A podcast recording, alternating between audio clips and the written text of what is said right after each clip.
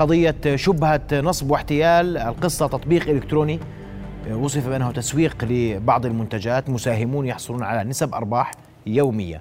ماذا حصل إن ذهبت الأموال؟ نناقش ذلك مع عدد من المتضررين ابتداء، وأيضا نرحب بضيفي بالاستوديو المحامي المتخصص أستاذ رائد العودات. أستاذ رائد مساء الخير. مساء الخير، يسعد مساكم ومساء المشاهدين جميعا. رؤيا بودكاست. أستمع لأولى القصص وأوضح أن كل القصص التي سنذكرها أرقام وأشخ... أرقام الأشخاص وهوياتهم معرفة لدينا. أستمع للقصة الأولى. أخي العزيز مساء الخير. يا مساء. شو اللي صار معك؟ أودعنا مصاري في عملية إنه كترويج لمنتجات، بس البرنامج لحاله هو بقوم بالترويج. أو... قديش أودعت؟ أودعنا ما يقارب، أنا شخصيا أودعت واحد وسبعين دينار. أيوة. وتم عمليات الأرباح، تم وصولي إلى مبلغ أكثر من مئة وخمسين دينار. أنت أودعت واحد وسبعين دينار وقولك صار مئة وخمسين دينار وأكثر كمان وأكثر.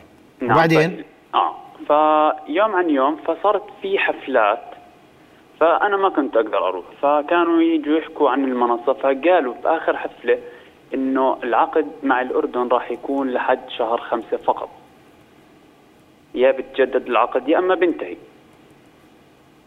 فالناس صارت كلها تسحب مصاري، فصارت يصير مشاكل، صار تحديث للنظام، تحديث للبرنامج، صار المسؤولين أو الأجانب هذول ما يردوا علينا، فصارت هاي الشغلات كلها. ففجأة نصحى لا في محفظة نودع عليها، وبقولوا إنه البرنامج تغير للبرنامج الوهمي والأساسي انحذف، وتم إلغاء عمليات السحب كاملة. يعني بيعطيك إنه نجح عملية سحب، لكن إلك أصدقاء مشاركين في نفس الفكرة؟ نعم صحيح.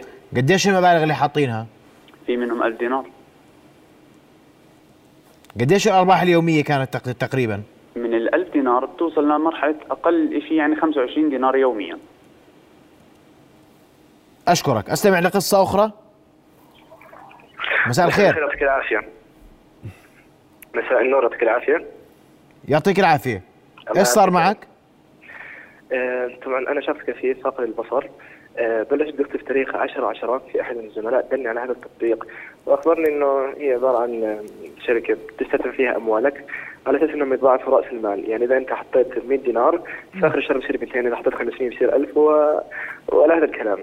نعم. طبعا أنا في تاريخ أحد عشر عشرة أودعت مبلغ قيمة مئة دينار، لازم أجرب أشوف آلية التطبيق، وكانت تجيني تقريبا يوميا ليرتين ونص الطلبات هي اللي بعملها. يعني كان يعطوني طلبات أوردرات إني أعمل على تأكيد وشراء، وهم يعطوني على كل أوردر نسبة معينة، ويومين كان نفس الموضوع. ففي تاريخ ثمانية عشر عشرة بعد ما شفت إنه الآلية ممتازة والشركة شغالة، قالت إني إني أخلي المبلغ يكبر شوي أساس إنه يجيني رأس المال أكثر في أسرع وقت ممكن. فأودعت أربعمئة دينار في ثمانية عشر عشرة أساس يصير المبلغ كامل في حسابي خمسمئة دينار. بعدين صار بيجي آه صار بيجيني على اليوم ما يقارب اثني عشر دينار. امم فبتاريخ ستة وعشرين عشرة صار في مشاكل على المنصة، صارت تعلق، صار يعطينا الويب سايت ايرور. لما كنا نتواصل مع مع الكاستمر سيرفيس كانوا يحكوا لنا انه تحديثات ابجريد، وكنا نشوف الموضوع طبيعي خلاص، يعني الموضوع طبيعي ونضلنا ماشيين في الموضوع. بس يعني تكررت المشكله هاي في اليومين هذول ستة وعشرين وسبعة وعشرين وثمانية وعشرين، تكررت بشكل مش طبيعي، التطبيق يعلق، الويب سايت ينحذف من جوجل.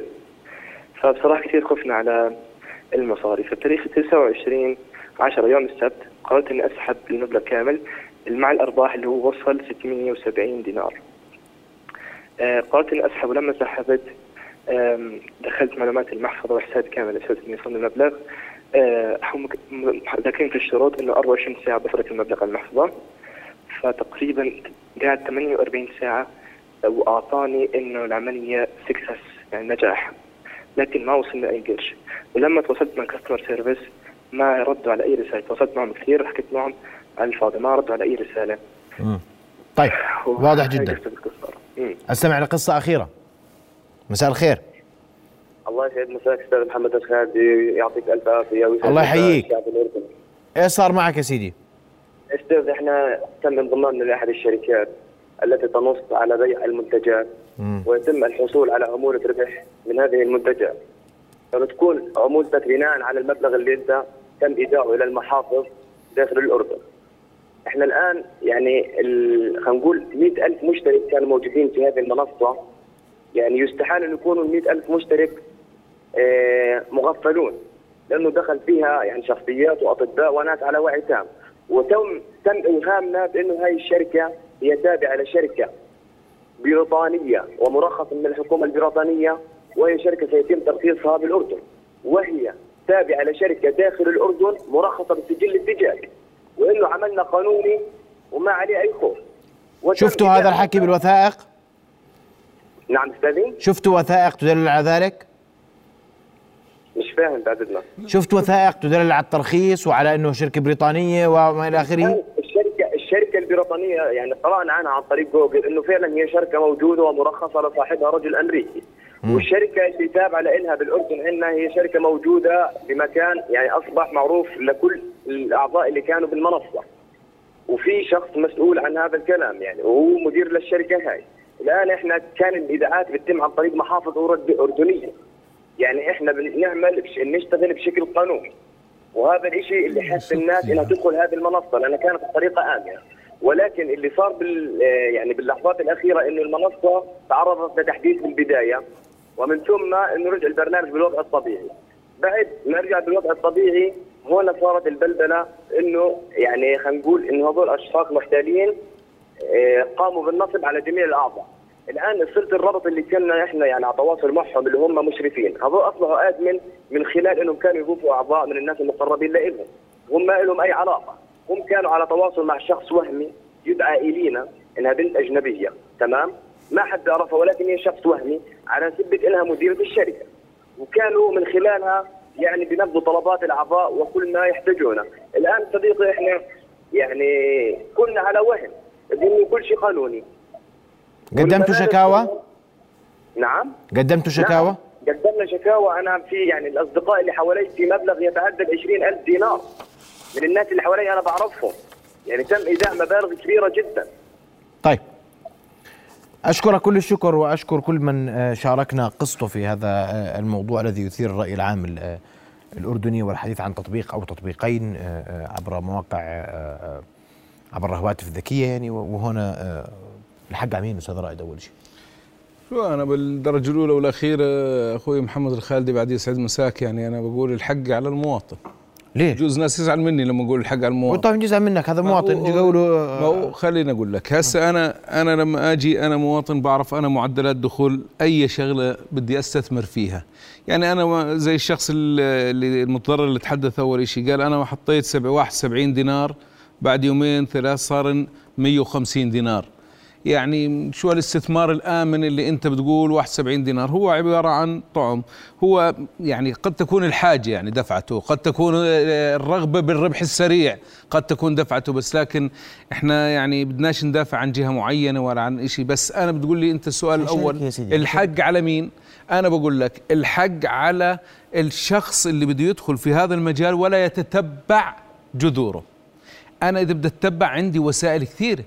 أنا, أيوة. أنا مواطن أنت قولي بيع بتأخذ نسبة، بيع بتأخذ نسبة بكل سهولة. هسه من وين كان يأخذ هذه النسبة؟ هي عبارة أنا اللي عرفته تتبعت الموضوع اللي عرفته أنا هي كانت عبارة عن مواقع وهمية، منصات وهمية، عبارة عن محافظ يتم الإيداع فيها، وفي من الناس أودعوا له هم هم أودعوا له مبالغ وهمية وقالوا له جرب استثمر في هاي المبالغ، وتم الربح له فيها أرباح وهمية. اللي طمعته أنه يحاول يجيب مبلغ ويودعه في هذه المحفظة الوهمية حتى يرفع من رأس ماله، حتى يزيد رأس المال.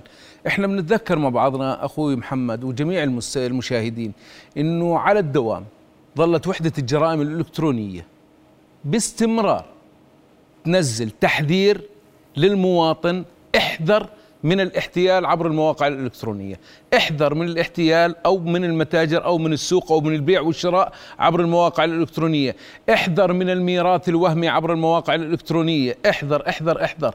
لكن أنا إذا بدي أضل أحذر نزل موقع إلكتروني، ممكن أنت زي ما تفضلت ممكن تقول أنا هذا الموقع الإلكتروني بتتبع وحدة الجرائم الإلكترونية بتحذر، عن هذا الموقع الإلكتروني. هدفها التحذير، هدفها الوقاية قبل الوقوع في الحدث. لكن أنا ما بقدر أحط شرطي ولا رقيب على كل مواطن ذهب للتعامل في مثل هذا المجال. هذا العمل اللي تم هو عمل مخالف للقانون جملة وتفصيلة، هو عمل احتيالي، عمل بخالف جرائم الاقتصاد، عمل بخالف التعامل في البورصات والعملات الأجنبية، إساءة أمانة، احتيال. كل هذه هي يعني أمر قديم جديد. يعني تشريعات اليوم بتحاسبها هذه نعم الشركة وهذه. نعم نعم. شو عقوبتهم؟ إحنا ما إحنا عشنا بورصات وبيع آجل. عقوبتهم عقوبتهم سيدي عقوبتهم المتضررين يتقدموا بشكاوى. إحنا الآن في ظل مثل هذا الموضوع، خاصة اللي هي التعامل في البورصات، إحنا الآن عندنا جرم احتيال اللي هي دفع المواطن لمشروع كاذب ونتائج كاذبة. هذا احتيال. أودع في من أودع يا سيدي. في, ما في ناس أخذوا المصاري، ما في ناس استرجع مم. في ناس استرجع جزء من مصاري من مصاري هلا أستاذ محمد اللي بيشتغلوا في هذا المجال يتعمد إعادة، يعني شخص دفع ألف دينار يعيدوا له من الألف دينار تبعته عشان يشعر بالربح السريع، يعيدوا له من الألف دينار أول يوم مئة دينار، وبعد يومين ثلاث كمان مئة دينار، وبعد خمس أيام مئة دينار. هم من الألف دينار رجعوا له ثلاثمئة دينار، لكن هم حطوا بجيابهم سبعمئة دينار. وعد على العدد والكم الكبير. احنا عندنا جرم احتيال، وعندنا جرم إساءة أمانة، وعندنا جرم مخالفة التعامل بالعملات الأجنبية والبورصات. عندنا جرائم مجتمعة في هذه كلها أركانها في مثل هذا التعامل، جرائم كلها مجتمعة ويعاقب. لكن الآن احنا يحقق الأمن العام في الموضوع، وتحقق وحدة الجرائم الإلكترونية في الموضوع، وتتبع المواقع في الموضوع. لكن التعقيد إن أنا كنت مواطن، وأنا هاي بوجهها عبر شاشتكم، إذا كنت أنا مواطن تتبعت وذهبت إلى محفظة وهمية وموقع وهمي مقره خارج المملكة الأردنية الهاشمية، شو صار في هذا الشخص؟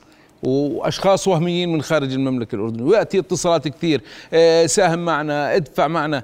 الآن إحنا قوانيننا قانون العقوبات وقانون الجرائم الاقتصادية وقانون، على فكرة هاي من الجرائم الاقتصادية اللي يعاقب عليها أمام محكمة أمن الدولة، وعوقب كل من ارتكب مثل هذا العمل بشركات رخصت وهمية في الأردن ومارست مثل هذا العمل، والكل بالمملكة يعلم هذا. البورصات, البورصات والبيع الآجل، وبعدها كمان كمان تم عملية تداول شركة وهمية في عملية تداول بالبورصات، إنها شركة تجني أرباح وتبيع بورصات وهي غير مرخصة.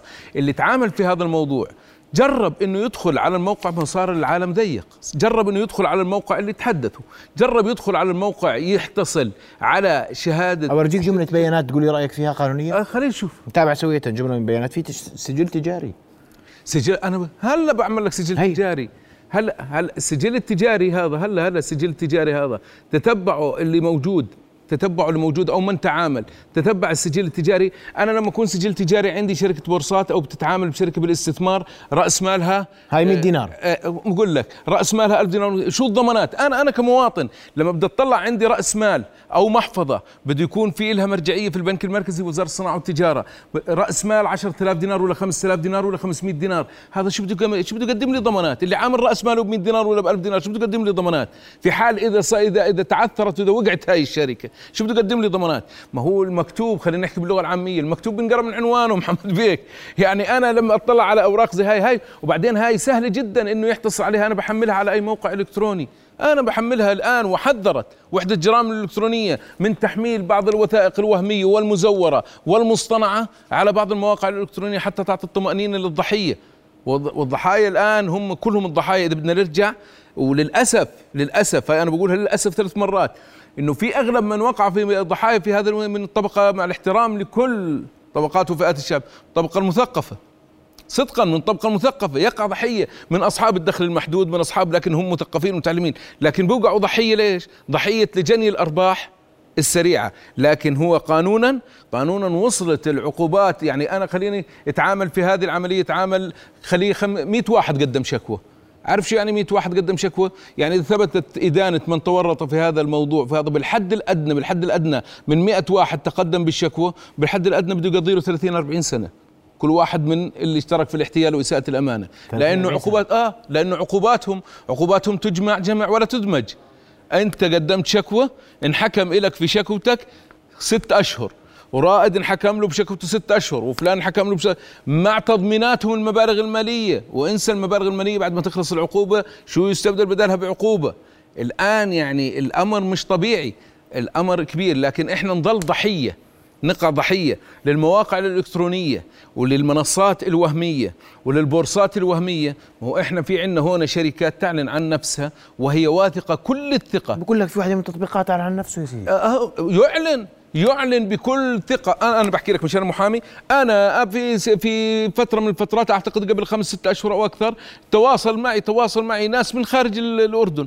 تواصل معي ناس من خارج الأردن ويعرفوا على نفسهم واحد اثنين ثلاثة أربعة، على طول بعمل بلوك وخلصنا. ليش؟ لأني أنا واعي وعارف شو الوضع، عارف إنه بتحدث. هي شوف، في تقصير عنا في تقصير عنا في الوعي الإعلامي، مع الاحترام، وأنا على منصة إعلامية. الثقافة الإعلامية في هذا المجال فيها بعض التقصير. أنا ما بحمل أجهزة الأمن العام، لا، أجهزة الأمن العام ما بحملها. وحدة الجرائم الإلكترونية وحدة ناشطة ومثابرة ومتابعة، واللي بيرجع للتاريخ كامل بالفترة الأخيرة تحذيرات كثيرة تحذيرات كثيرة طيب. لكن إن أنت أصريت على ذلك شو أعمل لك؟ ننتظر ونرقب كيف سيكون المشهد في قادم الأيام، لأنه على ما يبدو أنه سيتكشف الكثير، ويخوفنا تكون بورصات وهمية جديدة صراحة. أنا مش راضي، لأنه الأمر الآن تحت أيدي الأمن العام، نحترم إجراءاتهم وتحقيقهم، بدنا ننتظر النتائج ننتظر النتائج نعم. بإذن الله. وأكد هي شبهة نصب واحتيال بانتظار قرار القضاء وقرار الشرطة وقرار الجهات المعنية لتحقق في هذه القضية. أشكرك كل الشكر، كل الاحترام كل الاحترام العقوبات كبيرة واسعة ورادعة ضمن عديد القضايا. رؤيا بودكاست.